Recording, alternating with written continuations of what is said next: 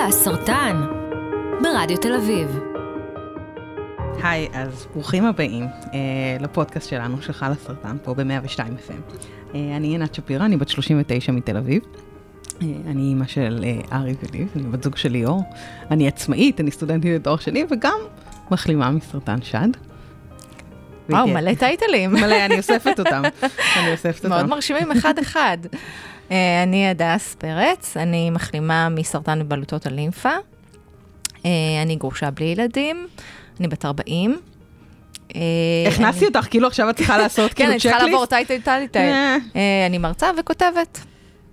נראה לי שזה זה כל הטייטלים שאני יכולה כרגע. אני גם כותבת.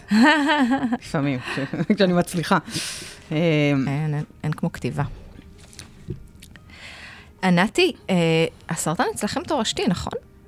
לא בדיוק, הסרטן שלי אה, הוא לא תורשתי, זאת אומרת, אצלי במשפחה יש דווקא לימפומה וסרטן ריאות אה, קסום, ולוקמיה. קסום. כן, אני כאילו, הסרטן מאוד שלי... מגוונים גם, אתם ורסטיליים. כן, זה רק צד אחד.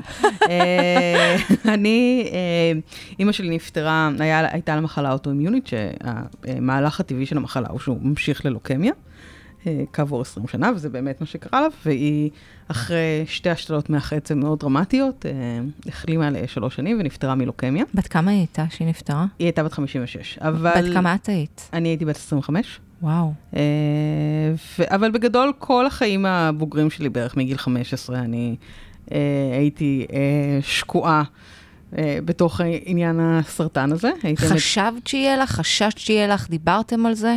אה, איתה? לא. אה, מה, אף פעם לא דיברת איתה? היא לא הסכימה לדבר על סרטן שלה. אה, היא לא קראה לזה סרטן. האמת שבגיל 15 הלכתי עם חברה אה, לרופא נשים, וישבתי שם, היה שם ספר תרופות כזה, וחיכיתי בהמתנה, ודפדפתי בתרופות, ואז עברתי על התרופות שאימא שלי לוקחת, ואז גיליתי שאלה תרופות כימותרפיות. וסטרואידים וכל מיני דברים כאלה, והיא לא הסכימה לדבר על סרטן שלה. גם כשהיא... הייתה צריכה לעבור השתלת מח עצם, אז היא לקחה אותי כזה למסעדה נורא פנסי כזאת, מסעדת דגים כזאת שווה, ושם היא הסבירה לי שהיא צריכה לעבור השתלת מח עצם, והיא לא דיברה על זה שיש לה סרטן. וזה אחד הדברים שגרמו לי אה, ליזום הרבה יותר שיח, ולנרמל את השיח סביב סרטן. אה, החוויה הזאת איתה. אז שהיא- בעצם בפרק הזה רק נעשה בריף קטן, אנחנו מדברות, נכנסנו ישר לסיפור אה, המטורף שלך ושל אימא שלך, אנחנו בעצם מדברים על הורות בהקשר של אה, סרטן, על הורים, כי אנחנו הרבה פעמים מתייחסים לחולה עצמו, והאמת היא שבתוך החולה עצמו יש את המעגל הראשון והכי דרמטי שנקרא ההורים שלו. אה, ולך יש, עם אימא שלך פשוט סיפור תראי, היא נפטרה... אה, מטורף. אני, אני חושבת שבאיזשהו מקום, אה, הבשורה על הסרטן לא סופר הפתיעה אותי. אה, כשיש צד שלם במשפחה שיש לו סרטנים, אז המחשבה שאולי מתישהו יהיה לך סרטן. יהיה לך סרטן, היא קיימת שם, באיפשהו in the back of my mind. אבל כן ישבתי אצל הרופאה, כאילו, והמחשבה הראשונה שהייתה לי זה, not this shit again. זה היה הדבר השני, והדבר הראשון, והדבר השני היה, אה, כן הייתי מופתעת שזה פתאום קרה בגיל 38. כאילו, לך. לא, כן, וגם סרטן שד, כאילו, אני דמיינתי לעצמי דברים אחרים. בגילי חמ... 50 ומשהו, את יודעת, כאילו, Mm. כמו כל שאר אה, הצד במשפחה. אה, אבל אני חושבת שהסרטן שלה זה מה, שגר... מה שגרם לי... אה, לקח קצת זמן שסיפרתי לאבא שלי על הסרטן. חיכיתי עד רגע שאני אדע קצת יותר מה הולך לקרות, שיש יותר action items, ורק בשלב הזה סיפרתי לו ולהורים של הבן זוג שלי, כמובן שסיפרנו להם אה, ביחד, אה, כי היינו צריכים, כהורים, היינו מאוד צריכים את התמיכה של אנשים, של בייביסיטרים, אנחנו צריכים הרבה דברים מסביב, אה, כדי לנסות אה, להפיל עליו, גם כל המחשבה של איך לדבר איתו על זה הייתה מאוד מאוד מחושבת. אבל זה גם כי יש לי בן זוג ויש לי ילדים, ואני, אה, כל המערכת יחסים בינו לביני אה, הייתה מאוד אה, שונה בספקטרום הזה, ואני חושבת שבסיטואציות חיים אחרות, אה, רווקים, סוגי סרטן אחרים, יש שוני בטיפולים, הורים פתאום מתפקדים בצורה אחרת והם פתאום מבוגרים יותר. כן. כן. וזו סיטואציה קצת יותר מורכבת. את חושבת שהיית חולה כמו אימא שלך שהייתה חולה? זאת אומרת, היה קווי דמיון בהתמודדות שלכם? אני חושבת שהייתי צריכה לעבור ניתוק, עברתי ניתוק אה, מחשבתי שעבדתי עליו אה, די הרבה, של אה, להגיד לעצמי, אין לנו את אותו סוג סרטן, הרפואה התקדמה ב-20 שנה, וזה מאוד מאוד משמעותי. ולהוציא את ה image של אימא שלי בבית חולים, אה, היא הייתה מאושפזת בהדסה עין כרם, אחרי השתלת מח עצם, הייתי צריכה ממש להוציא, לנתק את ה image הזה ולהגיד, אני לא אהיה ככה. וזאת הייתה עבודה, אה, אבל שכנעתי את עצמי ממש טוב, ובאמת לא הייתי ככה. אה, אבל אני לא ידעתי אם לאבא שלי, אבא שלי עד היום, גם כשאני כותבת, אני כותבת טור בהארץ על הסרטן, וכל פעם שאני שולחת לו טור, אז הוא אומר לי, אוי, את כותבת נהדר, אבל אולי תכתבי על משהו שהוא לא הסרטן. כל הזמן, הוא קשה לו, אני חושבת, גם עם הדיבור על זה, וזה בסדר, הוא דור אחר, ואני חושבת שאנחנו, יש לנו תפקיד אחר אה, בסיטואציה הזאת, וגם יש לנו פלטפורמה כמו פה. אה, לדבר על סרטן ולאפשר איזשהו שיח ואיזשהו מבט שהוא שונה להתמודדות הזאת. וגם במערכת יחסים שלנו בינינו לבין ההורים שלנו, שפתאום נכנסת לאיזשהו מצב אקסטרים בעקבות הסרטן. אה, ועוד מעט את קצת תספרי על החוויה שלך בתוך זה. רגע, לא, לא סיימתי עם אמא שלך. אני מתה לשמוע. אני חיה לשמוע. מה? אה, מעניין אותי אם דמיינת אם היא הייתה איתך בתוך הטיפולים, איך היא הייתה... אה, וואו, היא הייתה נוראית, היא הייתה משגעת אותי, היא הייתה מגיעה לכל רופא ושואלת מיליון שאלות, ולא היה לי סבלנות, והייתי צריכה לחשוב על דרכים להעיף אותה מהטיפולי כימו, כי היא הייתה מטריפה אותי כנראה, אבל... Uh, כמו שאני עשיתי לה, ככל הנראה, אבל uh, את יודעת, ביחסי אימהות בנות הם יחסים מורכבים. Uh, אני, אני לא יודעת, אני כבר עברתי, התחתנתי וילדתי ילדים ועברתי כמה שלבים שהיא לא הייתה חלק בהם, והנוכחות שלה היא דבר שהוא מדומיין בהם. Mm-hmm. אז גם בסרטן, אבל אני, אני כן מרגישה שמה שעברתי אה, איתה קצת הכין אותי, קצת גרם לי ללכת אה, ולדרוש ביופסיה כשלא הייתי, כשאמרו לי לחזור כעבור חצי שנה, ודברים כאלה שלא יודעת, אולי זה איזושהי השגחה כזאת, אני בן אדם מאוד לא רוחני, אבל אולי היה פה איזשהו משהו כזה. איזה מסר. אולי. מעניין. איך זה היה אצלך? קסום. איך זה היה אצלי? אז אני חשבתי שסרטן, בהתחלה חשבתי שזה כזה שייק ירוק ואני הולכת לעבודה. אני אדם מאוד עצמאי. ואמרתי, כאילו, יאללה, ממשיכים, אה, ממשיכים כרגיל, יהיה קצת קשה, בחילות. ואז הגיע הכימו הראשון, ולא הגעתי לבלנדר אפילו. הבנתי שאין סיכוי שאני בכלל יכולה, זאת אומרת, היו צריכים להרים אותי בסוף הטיפול, ולא הייתי מסוגלת להתקלח לבד. ומאוד מהר הבנתי שאין סיכוי שאני יכולה להמשיך את החיים העצמאיים שלי, אני מגיל 20 גרה לבד, ולוקחת פורטר נפאלי ונוסעת אה, לטייל בהרי ההימאליה, זאת אומרת, אני מאוד מאוד עצמאית, אבל בעצם פעם ראשונה הבנתי שאין שום סיכוי שאני יכולה לעבור את זה לבד. והחזרתי את המפתחות, ועברתי לגור במשך אה, שנה וחצי עם ההורים שלי. זה נשמע לי נוראי. זה היה. אני, לא יכולה לדמיין את עצמי גרה עם ההורים שלי עכשיו שנה וחצי. עם אבא שלי, וואו, הוא היה משגע אותי. אמ, זה מאוד מורכב, זה מערך תמיכה מורכב. אני מודה שבהרהורי ליבי, תהיתי אם הייתי בזוגיות, אם הייתי מרגישה טוב ליפול על בן זוג, או דווקא על, אה, על אה, הורים. ואני לא בטוחה שמצאתי את התשובה באיזשהו אופן, הורים ממקום עבורי מאוד בטוח. אבל היה מורכבות במובן הזה שאימא שלי במיוחד עזבה את החיים שלה בשביל להציל את שלי. ובו זמנית, היו לי המון קושי להבין שכשהיא עוזבת את החיים שלה, זה גם אומר שלי אין חיים כרגע. אמ, ובתוך הסרטן היו הרבה מאוד התמודדויות מול זה שאני רואה אותה, ואת החרדות שלה, ואת המצוקה שלה, ואת החוסר אונים שלה. והרבה פעמים מאוד כעסתי, כי ראיתי הרבה אנשים uh, צעירים מלווים את ההורים שלהם, ואת ההורים שלי מלווים אותי. ואני, כפר עליי, לא עשיתי תמיד נחת, אני גרושה פעמיים מבית דתי. אמרתי, אלוהים, למה הם צריכים לעבור גם את זה? למה הם צריכים? הם אנשים טובים, כאילו, לא מגיע להם. והיה לי קשה מאוד להעביר את ההורים שלי גם אה, את הסרטן הזה.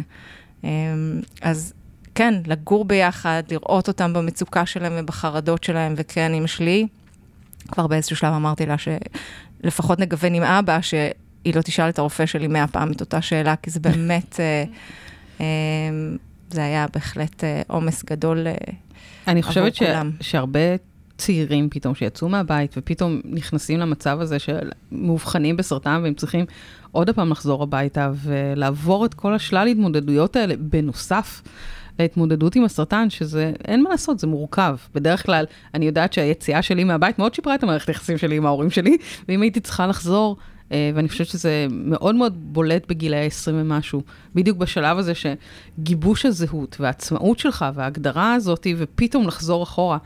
ואיך. איך, מתי יצאת משם? מהבית של ההורים שלך? לפני כמה חודשים.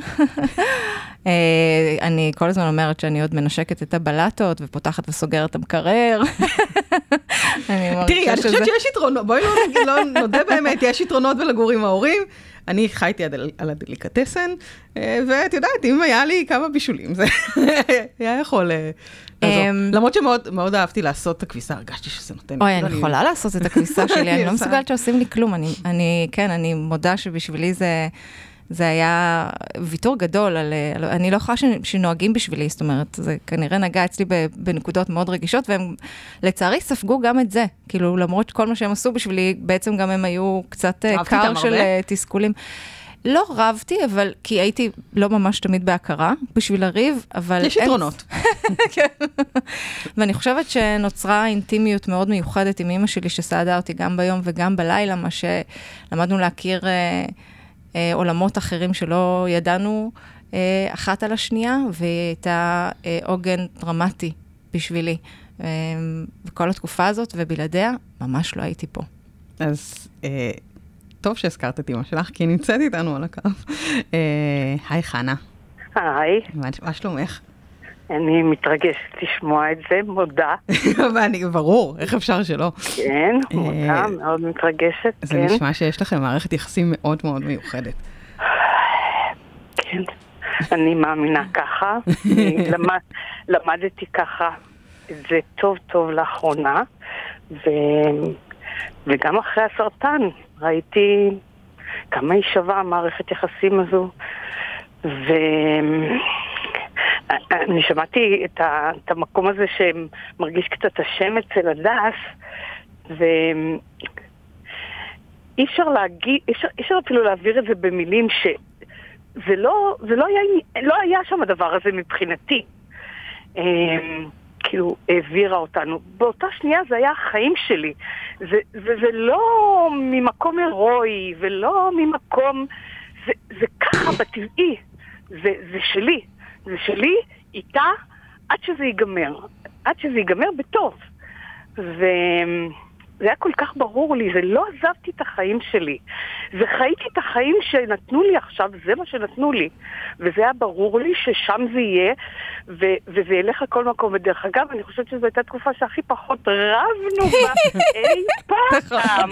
למי היה כוח כאילו, לריב? זה הייתה מקום שישנתי לצידה ולמרגלותיה, ואם יותר רחוק אז בהקשבה לנשימותיה.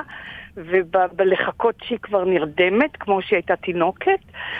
וכמובן, כמובן שלא הייתי יכולה לעשות שום דבר לבד אם לא האחיות של הדס והבעל שלי, וככה, אבל זה לא היה בשום מקום לעזוב, לא היו לי אנרגיות לשום דבר אחר.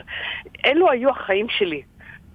זה נראה לי הכי טבעי בעולם שאלה החיים שלי, ושם אני עכשיו, ולא בשום מקום אחר. אז כן, לא הייתי בעבודה כמה חודשים, אבל זה היה לי טבעי ככה. איך, איך, איך הבשורה תפסה אותך, חנה?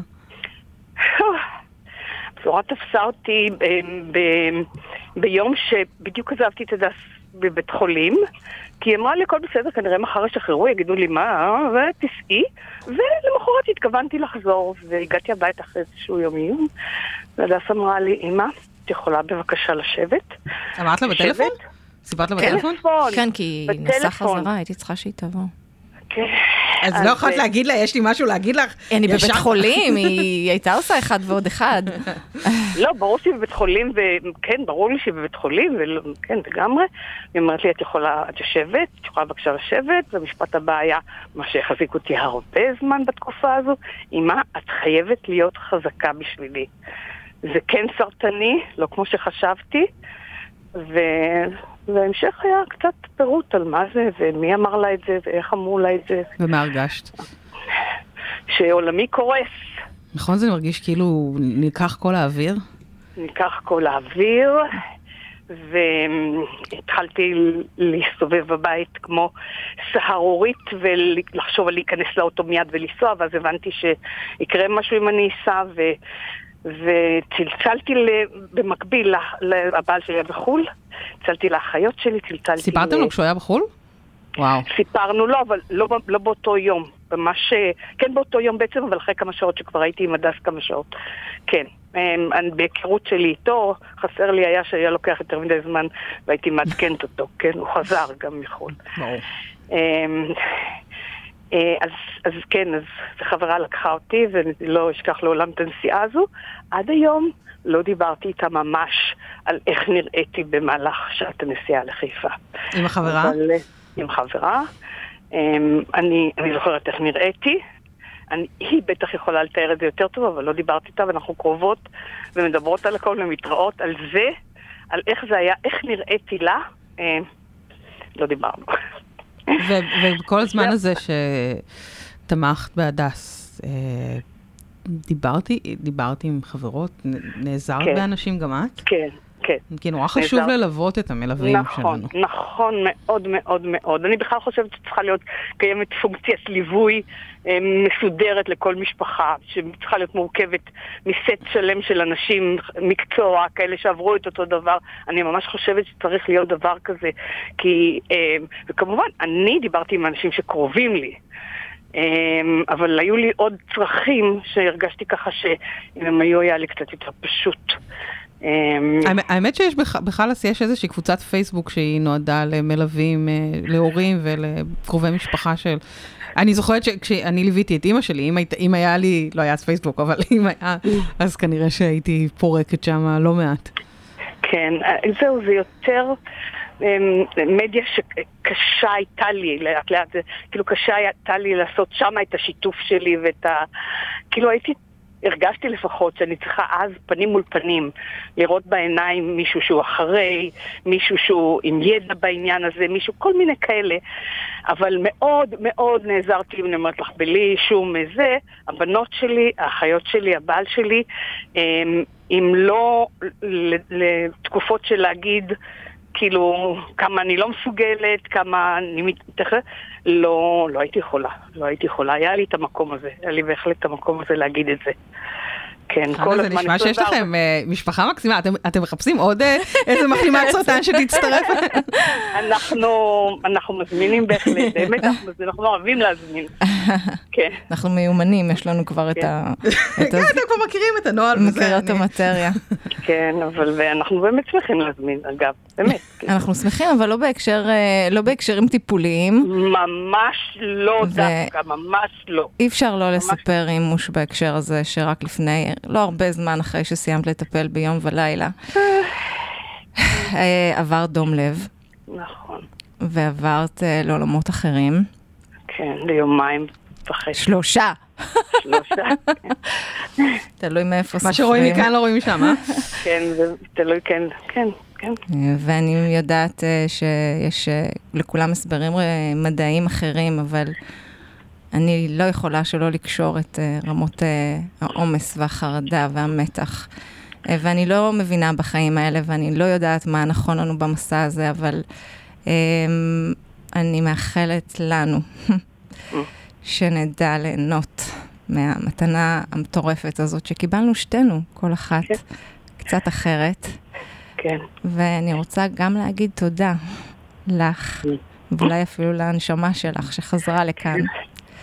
והולך להיות לנו. אני יודעת שאת אומרת לי תודה אמ, כמה פעמים ביום, פיזית, אה, אה, איך, אה, בכל מיני הודעות ובכל מיני התנהגויות, כל הזמן, כל הזמן, כל הזמן. וכאילו, ואני אומרת לך, כאילו עכשיו אני אומרת לך, כי, כי פתאום אני מרגישה ש, שכאילו עלייך עכשיו הניהול של כל מה שכבר עליי.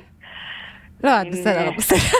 לא, אני בסדר, אני בסדר גמור. רק דפיברילטור, ואת, אה, יש לך כן. תעודת ביטוח, את הולכת להישאר, ואנחנו הולכות להישאר כן. פה. לא, לא, אבל כאילו באמת הרגשתי כזה שאת יודעת, ביציאה בית חולים, הניהול של הזמן, מי מגיע, מי איתי, מי פתאום. כן, החלפנו תפקידים לזמן כן, קצר. פתאום נהייתה השגחה עליי. אבל כן, אני, אני מאושרת כל יום מהאפשרויות האלה של שתינו. ואני מודה ומזכירה לעצמי. משתדלת לא לחזור ל, לכל מיני אה, דגמי אה, התנהלות קודמי שהיו. אמן. אמן. וממש ליהנות, באמת ליהנות, פשוט ליהנות. אני יש. מתכננות איזה נסיעה לחו"ל? אנחנו איזה חגיגות אה, פורמליות. לא- לא לא הגענו לשם, אני מעדיף. כן, לא עוד אחרי- אבל- עוד אבל אחרי אני- השתלה. אני- אני חודש אחרי, אז... כן. כן, אבל... אבל זה טוב לתכנן תוכניות, זה יש משאיר חזון, למה יש לצפות. יש חזון, כן, יש Mm. חזון, ורק... אה, וגם אה, באמת לאהוב מכל מה שיש לו עכשיו, זה פשוט ממש ככה. כן, העתיד- is overrated. כן. לחשוב על הדס העתיד. אה, אמרה, אני זוכרת שיצאנו מבית חולים, היא אמרה, מעכשיו יהיה רק טוב. אז על זה. כן, אני מחפשת לנו. גם כרטיסים להופעה של קרן פלס, אל תדאגי. אימו שאני אוהבת אותך. אבל אני אותך, הדס, הושד מאוד. תודה. חנה, תודה רבה רבה רבה. תודה לכם. והחלמה מהירה, וחזקה, ו... תודה, תודה, זה כבר שם. תודה רבה. תודה ולכולם. אוקיי, עד כאן לפרק הזה. אם אתם רוצים להמשיך ולדבר על זה, לקבל עוד מידע או לספק את יצר הסקרנות שלכם, חפשו את חל הסרטן גם באתר האינטרנט, בפייסבוק, בקהילות הפייסבוק ובאינסטגרם. ענתי, תודה רבה רבה. תודה, דסי, ותודה לאמא שלך. מהממת. ממש. ביי. ביי.